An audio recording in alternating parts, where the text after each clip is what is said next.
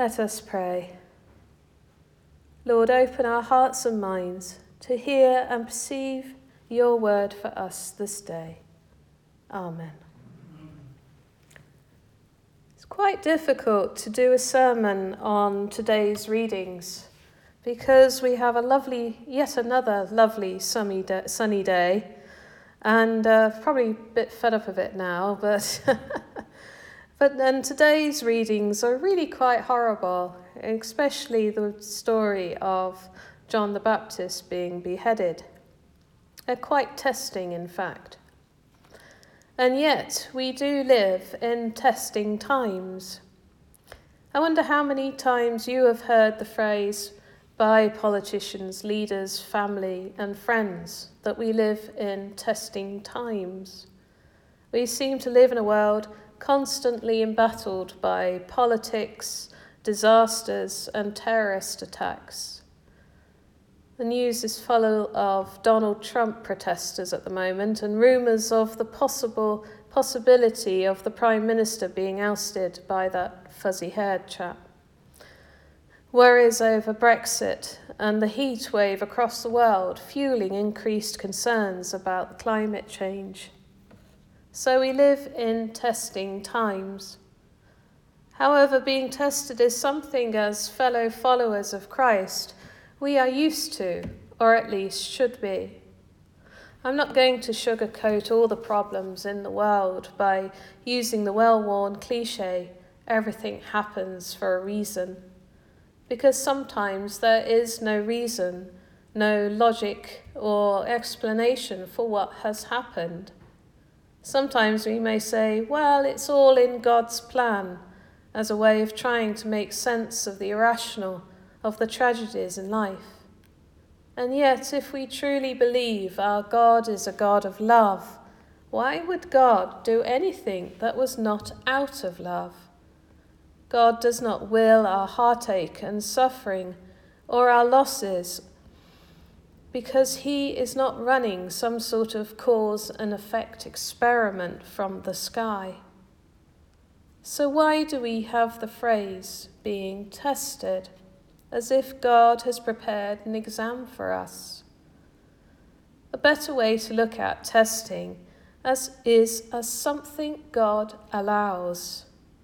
God allows us to be tested so that our response alters us, transforms us into being more Christ like. When God tests his children, his purpose is to prove that our faith is real. Not that God needs to prove it to himself, since he knows all things, but he is proving to us that our faith is real, that we truly are his children and that no trial will overcome our faith. The passages we heard from Amos and Mark both illustrate God's testing and the results of that testing. Amos brings us a vision of the Lord standing with a plumb line in his hand. The plumb line is such an earthy, age old measurement, with a simple string and a weight a wall can be determined as standing truly upright or not. So in Amos's vision, God uses a plumb line to separate the true from the untrue. The believer who claims to have every spiritual blessing and gift may actually reveal a different story when the plumb line of divine testing is applied to their life and the person will know the true reality of their claims. Having gifts is one thing, but not using them or having them tested is like letting good fruit rot and go to waste. God doesn't make us suffer for his sport. No, he wants us to yield good fruit in our lives, and sometimes that means a little pruning needs to happen. In Mark, we have an example of two lives where God's plumb line has been used to full effect. One life has been transformed, altered into one of righteousness and holiness. The other one has devolved into something, well, very displeasing to God. I am, of course, talking about John the Baptist and Herod. John the Baptist is the messenger of God. He was the forerunner of Jesus. Here in Mark is the only story that isn't focused on Jesus. However, John's life was a pattern of Jesus' life because he was tried, condemned, and executed. John was out of favour with the officials and Herod because of his outspoken objection to the way people were living their lives. They lived for themselves and not for God. However, for Herod, John posed a threat to his desire to be king of the Jews. Herod understood the Jews very well and knew the best way to get into their good books and become accepted as their king would be to continue his father's project of rebuilding the temple. But John's insistence of living out in the wilds, baptizing all who came to him, upstaged the meaning of the temple. Also, John said that Herod's aspirations were out of line, and as for marrying his brother's wife, well, whoever heard of a wannabe Messiah doing that? God's plumb line clearly shows that Herod was not a true character. He was not holy despite his aspirations, whereas John was holy because he knew what he was set apart from the world to serve God alone.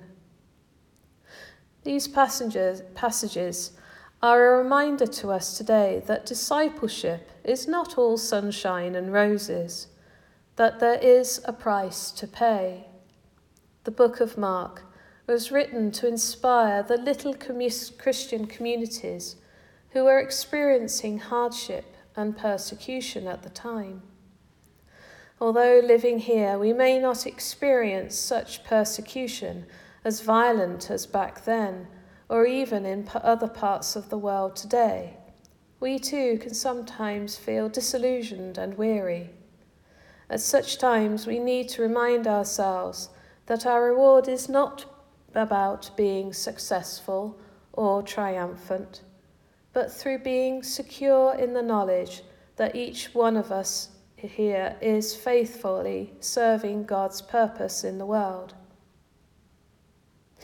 If you do not feel that security, then perhaps God is whispering to you to talk a little more to Him, to discover His call on your life, and to go out into the community as one of God's holy people, set apart from the common ambitions society thrusts upon us and live as Christ did, loving God and all people that come our way. Amen.